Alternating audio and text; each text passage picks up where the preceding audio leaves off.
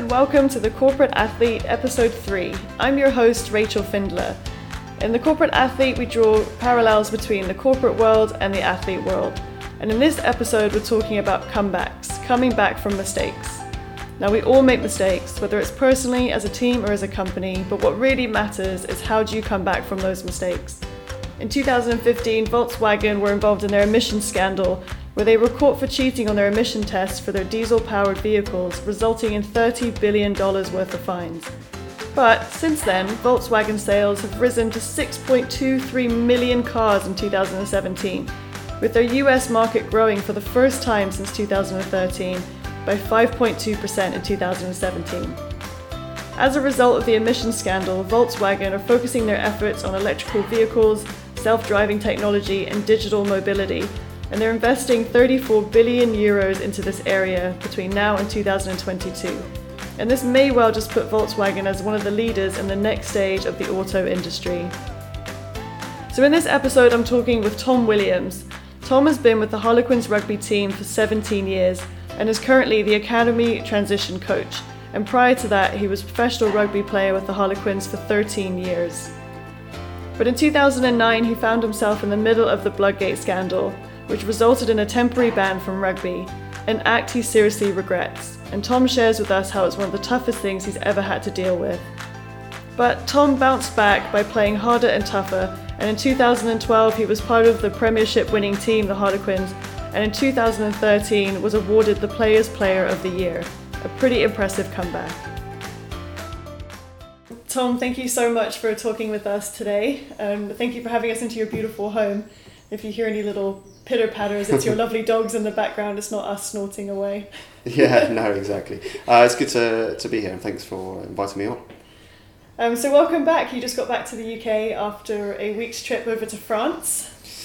Yeah, I was um, I was out there doing a bit of coaching uh, development. So I've been at Harlequins for what, 17 years now, or no, 16 years. At the end of next season, it'll be the 17th year. I left there straight after. I went there, sorry, straight after school, and as a player, was a player at Harlequins for 13 seasons, and subsequently moved into coaching when I had to retire through injury uh, in 2014. And um, as a result of being in only one place, I thought it's time to try and experience a different environment, especially as uh, Harlequin struggled this season and I want to see what other teams are doing. So I went down to Montpellier in France. Montpellier finished the current season uh, in the French league as, as champions. Uh, they go into playoffs now to see who's the outright champion, but they were top of the league. So I went down there and tried to experience what they're doing in their coaching environment, how they're coaching their players, and uh, if I could learn anything from them ultimately. That's a very open door policy. Is that accepted in the rugby industry that you do welcome other coaches in? Uh, I think it's got to be. Uh, not all coaches, uh, not all environments are as open as, say, Montpellier were with me. Uh, but ultimately, they're not, um, I suppose, competitors of ours. They're in a different league, they're in a different European competition, they're in the top tier competition, and we're in, in the second tier competition. So I imagine if we were in the top tier composite, uh, competition playing against them potentially in the group stages, they might have been less receptive to me coming in. Uh, but I suggest that would only have happened in season. Um, and it's a bit of uh, you scratch my back, I scratch yours. And as a result, I invited their coaches over to Harlequins to experience our environment, uh, should they want to. Um, because that's what it's all about, and that's part of learning. If you can um, learn off your competitors, you can drive each other's standards on, and that's got to be ultimately where you want to be in the future. Yeah, I'm such a believer in, in sharing things so that the whole industry can grow together. Um, so, what are the rules when one coach goes to another club or a player goes to another club? What are the rules on sharing information in their previous training and all the methods that teams use? I think if you if you've left, if you've, if you've not been kept on as an employee of a previous club, all bets are off. Take everything you want with you. you know, it's like going to a competitor, isn't it? Um, you, you take everything you've learned and you want to also beat the club you were previously at. But if you're just going in for a learning experience as a coach, uh, you've got to be respectful of their environment. You don't use any specific calls when you go back to your, your own place and you just respect what they're trying to achieve. So for me, if I came out now today uh, and said, "Oh, Montpellier are going to pick so and so for tonight's game," um, that wouldn't go down very well because they've got a, game, a semi-final against Lyon in Lyon, and it would give Lyon an unfair advantage. Uh, not to mention that I'd be um, going against betting regulations and things like that. So I'd probably end up in prison as it is. So it's just it's, it's just respecting the environment. They've been kind enough to let me into their uh, coaching group, and I don't want to uh, abuse that trust. You must see very different styles with coaching. Did you experience that going to Montpellier? That uh, the coaches there have a different style to you, and, and what is your coaching style? Do you take the firm or do you take the friend? There's a spectrum and you've got to be able to go up and down that spectrum. You've got to be the leading sort of coach, or you can also be sort of the pushing uh, type of coach, the coercive sort of coach. Um, and it's really about reading the environment, reading the situation as to where you have to be on that spectrum. Um, but ultimately, from my perspective, we do all the analysis uh, for the opposition and whilst you want to give the players an element of power because you're not on the pitch playing the game for them and they need to make decisions for themselves, you need to help them out prior to that point with as much guidance as possible. Um, but if you can help them try and get to that point without telling them A, B, and C, and making them potentially work out how to get to C, and if it means that they go via the rest of the letters in the alphabet, then it's not necessarily a bad thing because. From those from experience, the learning journey does has its peak, does have its peaks and troughs, and you don't necessarily want to, the guys to not experience those troughs because that's often when the most learning takes place. I suppose that's why you have such a varied team of coaches and things. Everyone has their own role, can be there for the players in different scenarios. Is that true? Yeah, if you look look at someone like British Cycling, and they try to cover every single aspect, and I think Dave Brailsford called it the one percenters, and at Harlequins we tried to emulate that, and actually sometimes it works, sometimes it doesn't. With Harlequins last season, we finished 10th in the league. It didn't work. Actually, it turned out that probably there was a few too many cooks in, in the kitchen. And um, you go down to Montpellier, different team of players, different situation, different team of coaches. But it's a much smaller group of coaches and it's much more streamlined and it's much more, there's a spread of accountability across the three, three coaches. Uh, and I think that actually led to probably a more honest environment um, for the guys uh, to perform in. Now, that's not say it's always going to work for Montpellier, and sometimes, you know, next year at Quins we might have three more coaches and it might might work because of that, because we've got it working in the right direction. But there's no right or wrong answer along those lines. It's just what's right for the environment, what's right for the people around you, and in a rugby, from a rugby perspective, it's what's what resonates most with the players and every single player is different and of course there's a different culture with every single team isn't there and club? Team club personalities uh, the hardest thing about leadership is man management without a doubt. Uh, it's the biggest learning curve i've had in the three or four years i've been coaching is um, how to get the most the, uh, best out of the individual so that they can help those around them get the best out of themselves as well. And it's without doubt the hardest thing you, you can learn as a coach. Obviously, being a player, you had you know so many coaches help you throughout the way. Mm. Did you obviously use their tools and techniques when you stepped into that management role yourself? Uh, coaching is experiential to an extent, isn't it? So you learn what to do, what you enjoy, what resonates with you, but also what doesn't. Um, but also, you've got to become more and more observant as to how other players respond to certain things. So I will look at my favourite coaches and think, right, I want to be like that. But actually, and, that, and from my perspective, I want the guys to learn and experience it and make decisions by themselves as much as possible. But then I've also got to look at the other end of the spectrum and think, some guys like and respond to being told, and they're very binary about it. They want to be told what to do and when to do it. Otherwise, they really struggle with making decisions. Whereas there's some players who you've got to give a spectrum of decision making to and say, right, well, what do you, what would you do here? It's like, it seems like lazy coaching, but actually sometimes that's really really good. It's like okay, well, what, what do you feel? What, what was what were your options here? Why did you do it?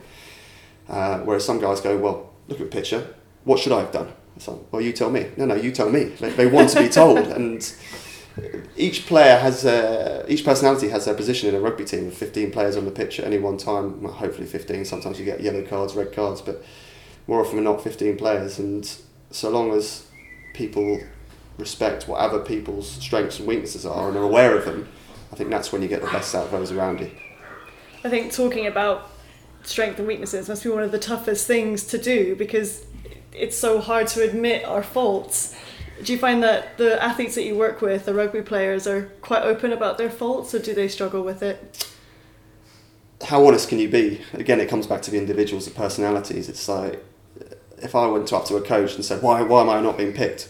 And a coach said to me, "Oh, because the other guy is doing this better than you, this better than you, and this better than you." At the moment, I go, "Okay, so but they're different players, different types of players. Why wouldn't you just tell me because he's better for the team than I, than you are at the moment? See, I'd respond back to that better. But if I went to up to a player now as a coach and said, "Well, he's doing it better than you are," or uh, because you're not good enough, that could that could potentially crush a player, and you wouldn't get the best performance out of that player for a number of weeks afterwards. Mm. Plus, you might lose the trust, lose any bond that you've potentially built up, and things like that. Um, so again, it comes back to that management of the individual and trying to see how honest you can be with people. Mm. Man, you had a, an incredible career as a player with the Harlequins. Was it 13 years? 13 years. So I, straight out of school, I um, I went to Harlequins. Yeah, about two days after I finished my exams. I was two days after so, something like that. Yeah, and I've been employed by them ever since. Thrown straight into it. Yeah, yeah. It was. Uh, it wasn't so long after the advent of professionalism either. So it's chalk and cheese to what it is today in terms of the number of backup staff, a number of uh, squad members, training facilities, etc., and, and the analysis facilities. We used to put a tape in a in a, in a, TV, uh, in a VCR and, put, and watch it and t- watch the game together as a group, which has its place still watching the game and sitting down. But now everything's coded. You can see uh, what I did in the 58th minute, how many tackles I made, whether they're positive tackles, neutral tackles, negative tackles, or missed tackles, and you can actually build up a picture. You can do season long statistics and things like that. It's huge amounts of information. Some might argue too much information, yeah. uh, which can distract that can distract from actually the, the ultimate goal. But um, it is available for you, and it's it's chalk and cheese. And yeah, as you said, I I played for Harlequins for 13 years, plenty of ups and downs. Um, didn't quite achieve what I wanted to do, which was ultimately becoming a, a full international. I played England sevens uh, on a couple of occasions in 2004 and 2007. Uh, but I, I, didn't achieve my ultimate goal of, of representing my country, which uh, still grates at me to this day. Yeah, it does it because I think athletes are so good at setting these very high goals and not achieving them. It's you kind of feel like it's been slipped away, but at the same time, you pushed yourself as hard as you could. You still mm. got, um, you know, to have an amazing career that you did. And if you hadn't have set that goal, you might not have had such an incredible career because you were working so hard.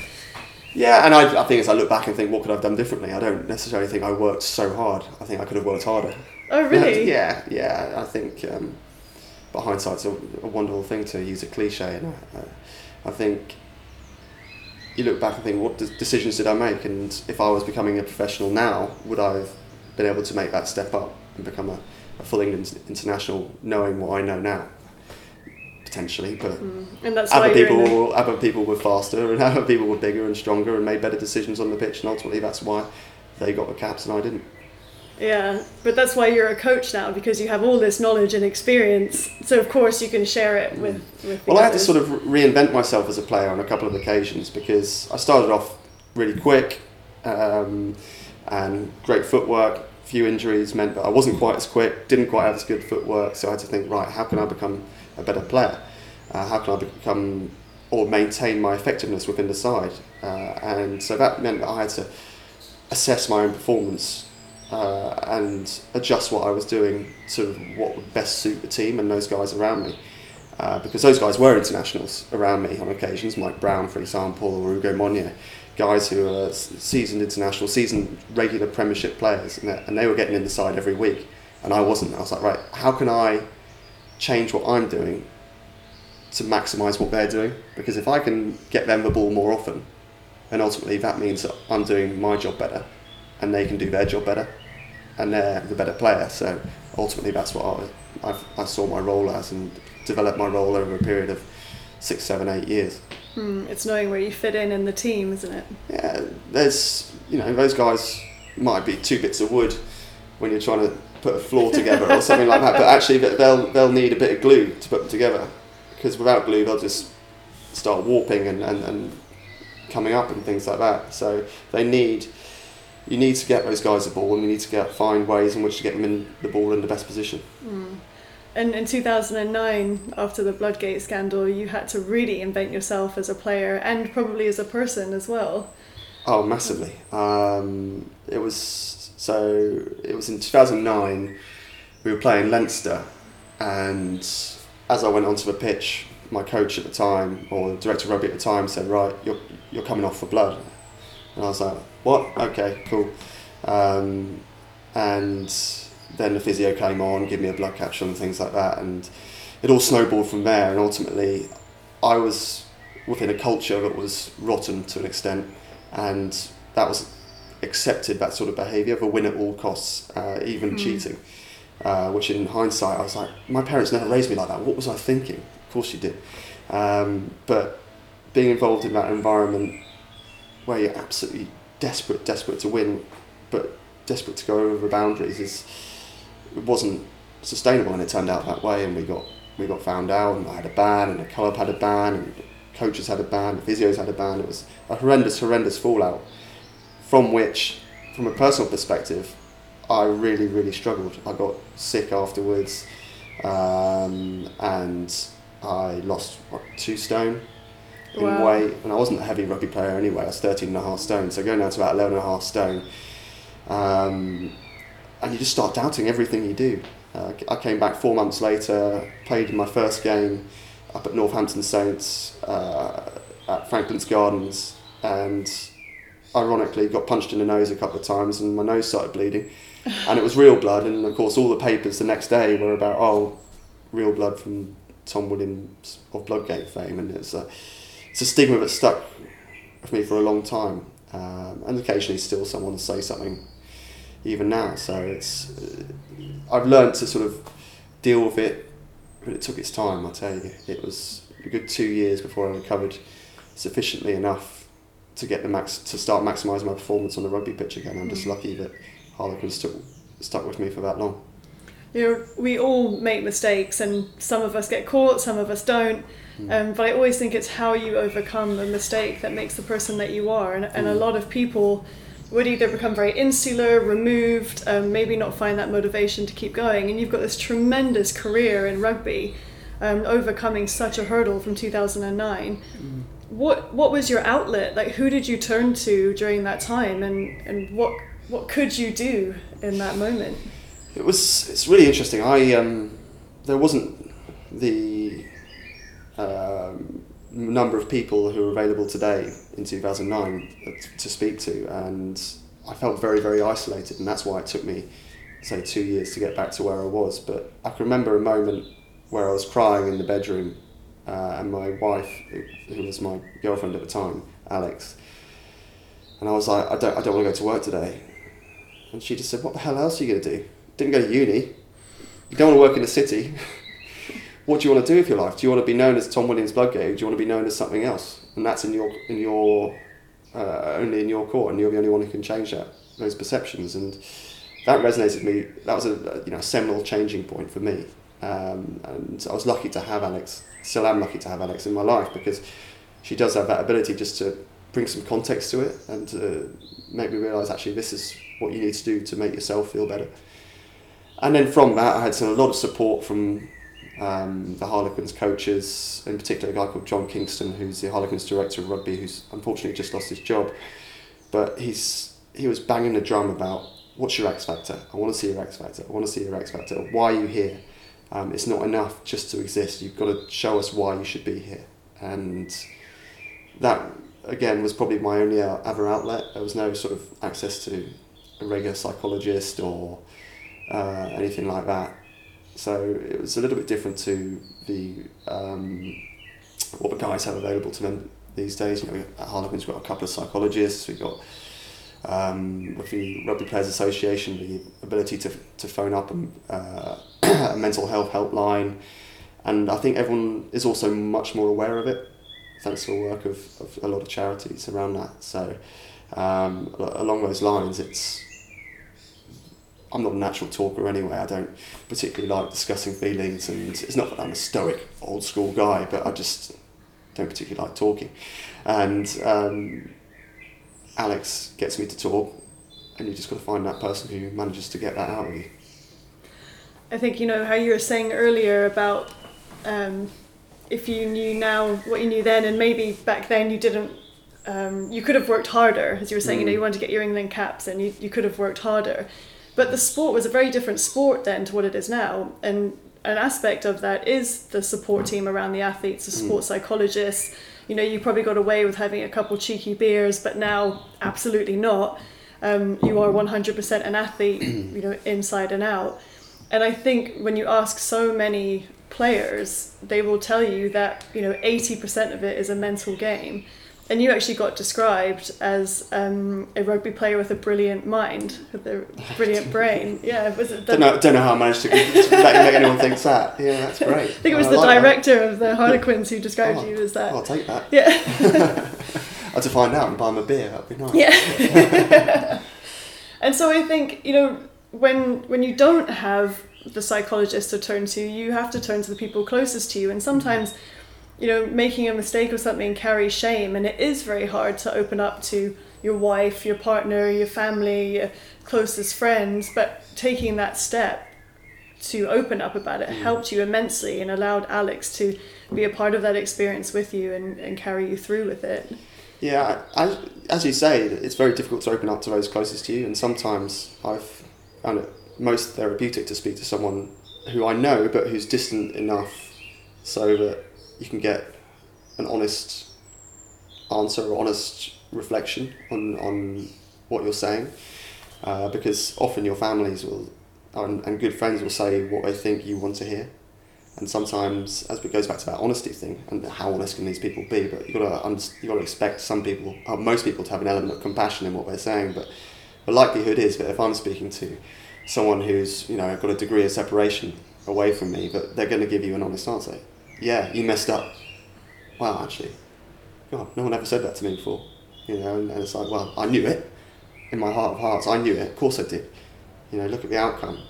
I regret every, I regret it every day, but I've learned a huge amount from it, and hopefully I can impart some of that knowledge onto other people. But without someone who was sufficiently far away from me being fairly honest with me and saying, "You've got to crack on," you know, you've got no choice. This was John Kingston at the time, who was my, admittedly my coach, but it's like you can't dwell on it for too long. You just got to get on with it, otherwise, you know, it comes back to what Alex says. What the hell else are you going to do? yeah. I think it's the athlete mentality as well because at the end of every rugby game, you know, if you've had a loss, it's like, well, we lost, let's find out why and we move on. There's never a mm. dwelling on that game. Oh, you It's- sulk for a bit, don't you? Yeah. you sulk for a bit, but you're lucky in rugby because you've got a 32 game season, and you you can't dwell on it for too long. You try and sign it all off by Monday morning and move on to the next week. Um, and if you plan, plan, plan, and plan, things can still go wrong. The weather can still be rubbish, and the referee can make some poor decisions or what you perceive to be poor decisions, and you can make mistakes because to err is human um, ultimately. And I think understanding that mistakes don't necessarily mean that you're bad at your job or a bad person. Just so long as you learn from them, and it sounds like a cliche again, but you've got to learn from your mistakes. You've got to learn from those low points in your life. Otherwise, then you'll start stewing over why you keep messing up. Whereas at least if you learn from them, you think, okay, well, I've learned from it once. What did Einstein say? Something like, it's trying to do the same thing over and over again, expecting a different result. It's like, well, try not to do that. yeah, it's insanity. Yeah. yeah. And I think the reality is is that all of us through our lifetime are going to be in a position like that. And in, in in a different area in our lives, but all of us are going to make a mistake somewhere along the way or go through a really difficult time. And like you said, it's how we come back from that. And you said that the two years following Bloodgate, I mean, you were back playing with the Harlequins then. Yeah, so I was banned for four months, and I, I came back in what November, and you know I was a pale imitation of the player that I was prior to that point, and I wasn't a regular starter prior to that point, but in the you know, two years afterwards, and eventually had this one game, and it was just this one moment in this game away at Toulouse, who were European champions at the time, and Quins were playing pretty well, but sort of starting to wane uh, towards this 50, 50th minute in the game, and uh, I got brought off the bench. Um, and the last time I got brought off the bench in a, in a European game was two years earlier against Leinster in that Heineken Cup quarter final. And I thought, well, I'm going to make my moment now and I'm going to make it count because this is my chance, or first chance of redemption in the same environment. And so it happened that the kicker, Nick Evans, did the perfect kick-off. I chased the kick-off as hard as I'd ever chased a kick-off before. Smashed the guy, uh, turned the ball over, we scored two phases later. I then proceeded to have like the best 30 minutes of rugby I'd had in my entire life and even since. And, Amazing. and we ended up winning the game and I came off the pitch on cloud nine and it was everyone was like really behind me. All the other all the teammates were really behind me and supportive and they realised how important that was to me. And the coach at the time Conor O'Shea came up to me and said look that was excellent. You changed the momentum of the game back in our favour. Um, really grateful.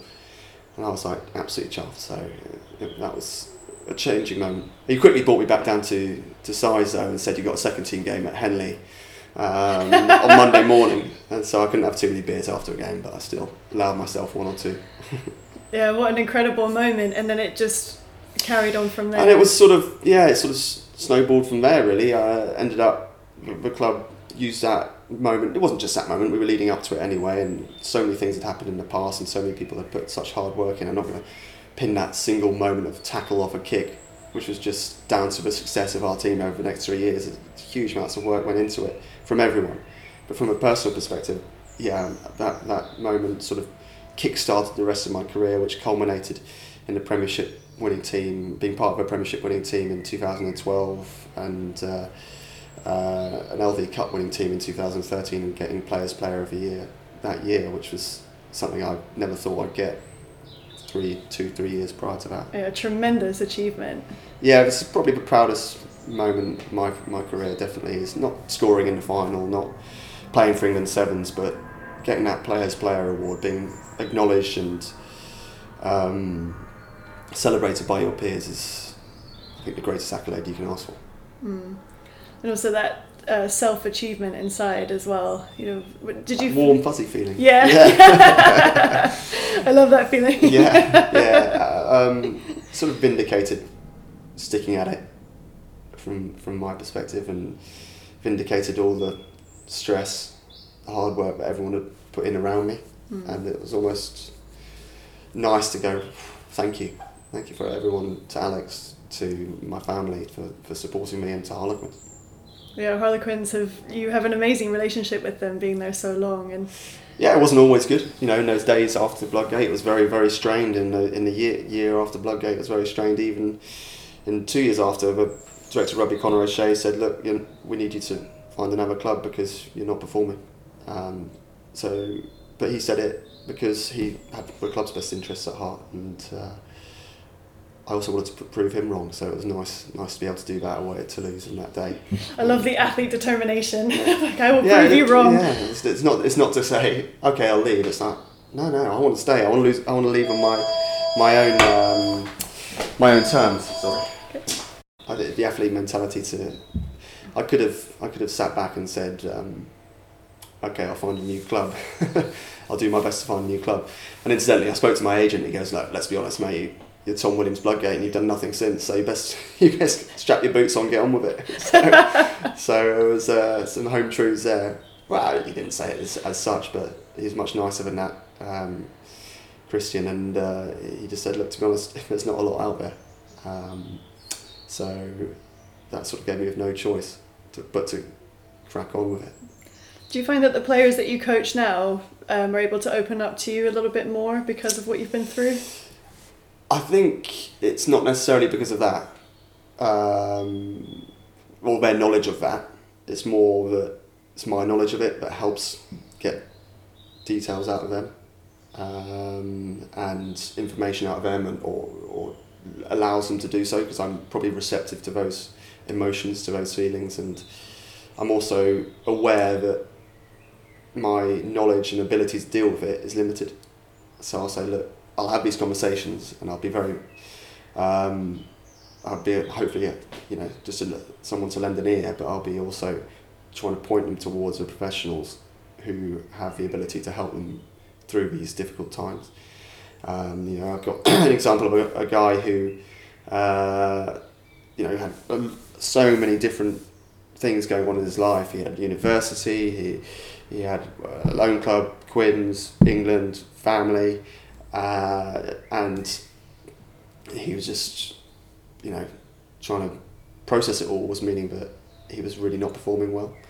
Now trying to get through to him and from a personal perspective was really difficult. But I've really just gradually over time trying to nurture that relationship and try and push him towards speaking to someone who can help him out professionally. So our psychologist at Quins. And uh, I think, you know, he's starting to get on top of those things and we'll see uh, some great performances from him in the future. I'm excited for that future. Yeah, really cool. Yeah, um, thank you so much for talking with us today and opening up about your experiences. I really appreciate your honesty today. No, as I said, it can be quite therapeutic, so uh, I'm uh, more than happy to have been here and thank you very much for having me. Thank you, Tom. Cool.